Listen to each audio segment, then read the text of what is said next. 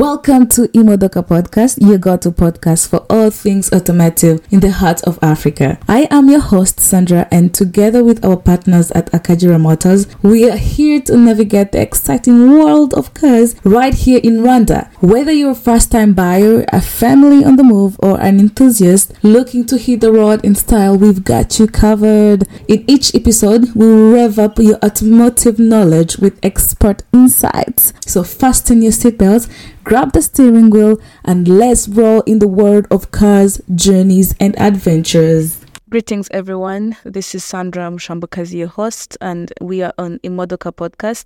In today's episode, we'll be covering sustainable driving habits.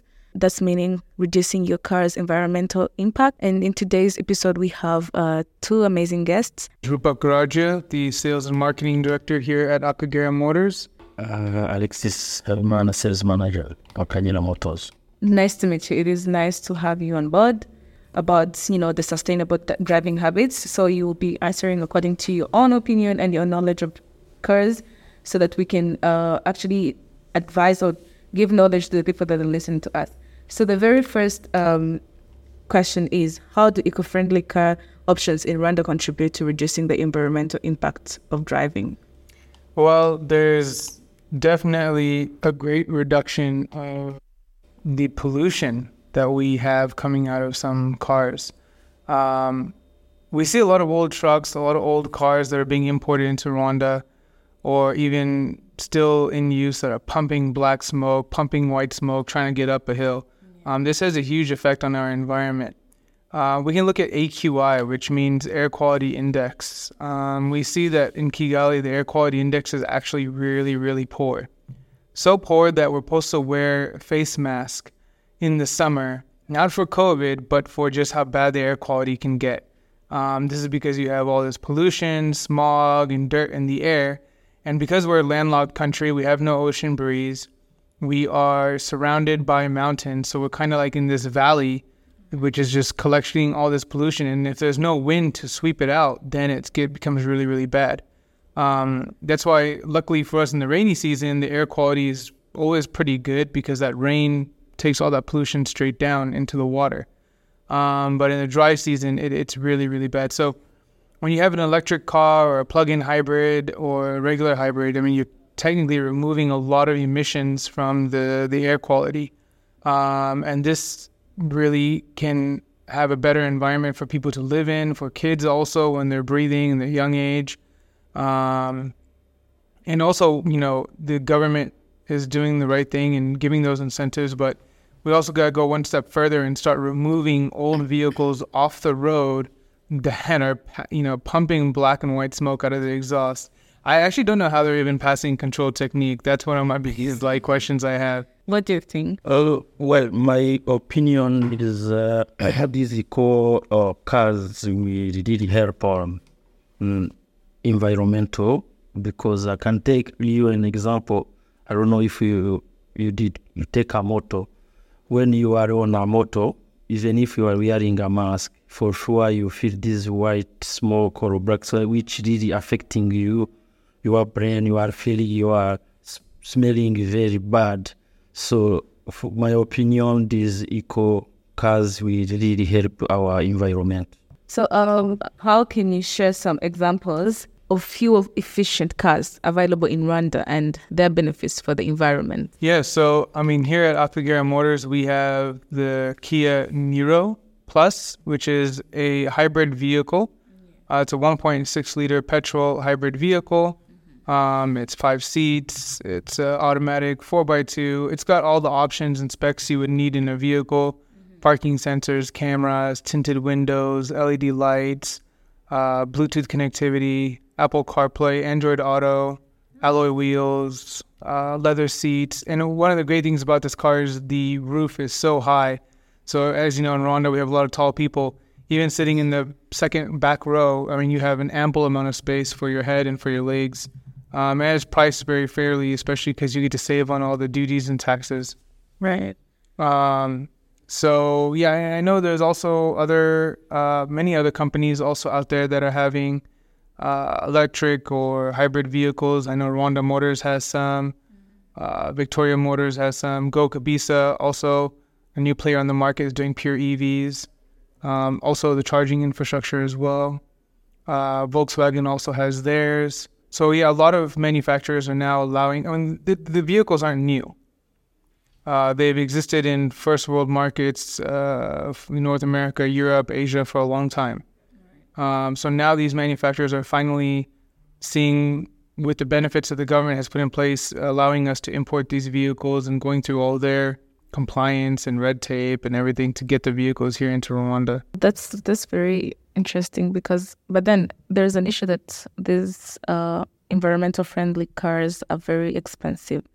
Are there alternatives that one could consider? So a hybrid, a plug-in hybrid electric vehicle or an electric vehicle will always be more expensive than an ICE vehicle. ICE means internal combustion engine. And that's because the production cost of an ICE engine is much lower than the production cost of an alternative vehicle. And that's because of the battery cells. We have to mine the raw mineral, ship it, process it, manufacture the battery. That takes a lot of cost.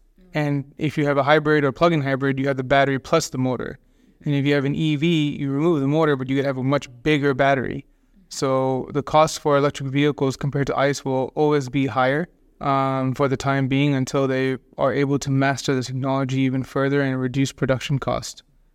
So we see a lot of customers that come and say, oh, we want to buy, a hybrid or plug-in hybrid or electric vehicle. And then we tell them the price. And they say, oh, but that's the same price as this regular ICE vehicle. We're just paying all duties and taxes. And it's just like, yes, the cost of production is completely different. And the benefit that you get, it's always going to be costing more in the initial investment price. What are some practical driving techniques that listeners can adopt to improve their car fuel efficiency? I mean, look, there's really not a lot somebody can do because we have our speed limits in place. We have our traffic. We have pretty narrow roads. So, I mean, you're going from 0 to 60, and I think 60 is a fine cruising speed. Definitely don't go 40 because it creates more traffic and higher chance of accidents. Well, that's very insightful about the automation. And, I will jump to my next question. How can regular vehicle maintenance contribute to reducing a car's carbon footprint? Making service regularly, normally you are changing oil. Right. So then they will help engine functioning very well. So in that case, there will be no bad smoke out to pollute the climate. So you have, if you maintain regularly your vehicle, one, your vehicle will be in a good condition. Secondly, the environment will not be polluted. Yeah, that's a good point. It all comes down to maintenance at the end because if you have a vehicle that's not being maintained well, let's say you have an engine that's burning oil or a turbo that's burning oil. I mean, those are all going to be contributions to black or white smoke coming out of your exhaust. Even an oil leak is not good for the environment either. Proper maintenance that's done correctly is always key to having a vehicle produce less carbon emissions out of the vehicle. So are there any incentives or government initiatives in Rwanda that encourage eco-friendly car ownership? Yeah, so like we discussed, there's going to be full duty, surtax, and VAT exemption on electric vehicles, plug-in hybrid electric vehicles, and pure electric vehicles. So that means no duty, which is 25%, no surtax, which is between 5%, 10%, or 15%. And no VAT, which is 18%. So you're saving anywhere between 50 to 60% that you would pay on a regular ICE vehicle. So that's why we see the market, bringing in so many hybrid vehicles from Asian markets, used vehicles, a lot of people bringing vehicles from Dubai. So yeah, I mean, there's those are the incentives. And of course, The value that the owner gets is their fuel takes them a longer range now. So essentially less fuel gets me further. What role does do electric cars play in Rwanda's effort to reduce carbon emission and promote sustainability? Well, I think there's a vision in Rwanda to essentially have a predominantly electric vehicle market.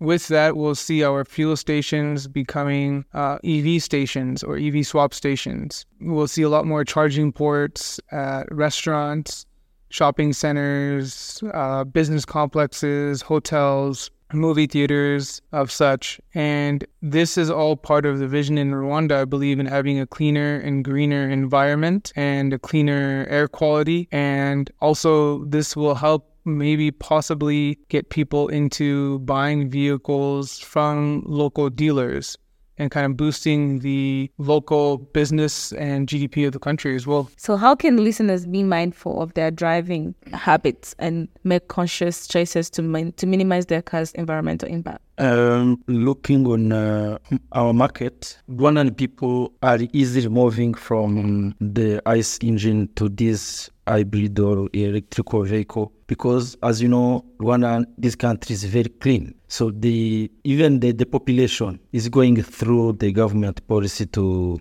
changing their mind and go through the new technology, new e-mobility. So this because the mindset of our population is changing quick, and they know it is good for their health, it is good for saving their money. So it is easy for people, Rwandan people, to change their mind to these electrical vehicles. Right. So you would advise people to go for electric vehicles, in your opinion, as well? Yes, even me, I want to change. You want to change? Okay. Yeah. You and me both.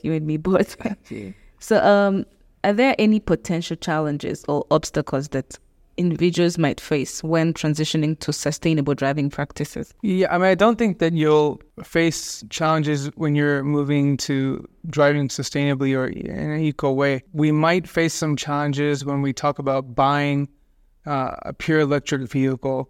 I don't see any challenges with hybrid vehicles or even plug-in hybrid electric vehicles.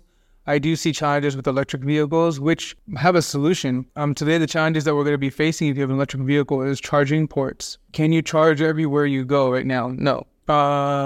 Can I take my electric vehicle anywhere I want in Rwanda and get back home in the same day or after the weekend or whatever? No.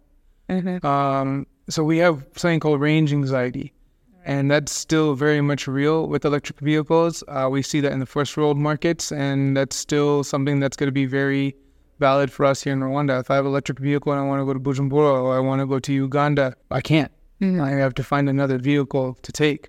So that's where we see hybrid and possibly plug-in hybrid electric vehicles excelling in that segment.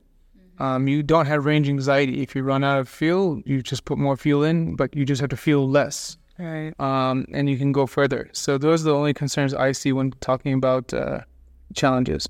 Yeah. Yeah, and I don't think it's a challenge, but also it happens. People are fearing somehow to buy. How this electrical vehicle will be serviced? Is there any spare part for these vehicles? So this may be somehow a challenge to decide, but it is not really a big challenge because at the end they are buying. So in terms of maintenance, what are the concerns? Like in terms of getting spare parts, is it easy? So that people who are listening that want to buy electrical cars could just know that it's easy maybe to be assured. A problem they think how electrical engine, let's say it is getting breakdown. Mm-hmm. They don't understand how you can repair that electric engine. Mm-hmm. Either you buy a new or they don't know how to repair that electrical engine. Mm-hmm. This might be a challenge. Yeah, so I think it kind of comes down to where you buy from and who you buy from. So if you're buying from an authorized manufacturer represented dealer in Rwanda, they'll be selling cars, they'll be holding spare parts for that car, and their technicians will be trained by the factory on how to service that car.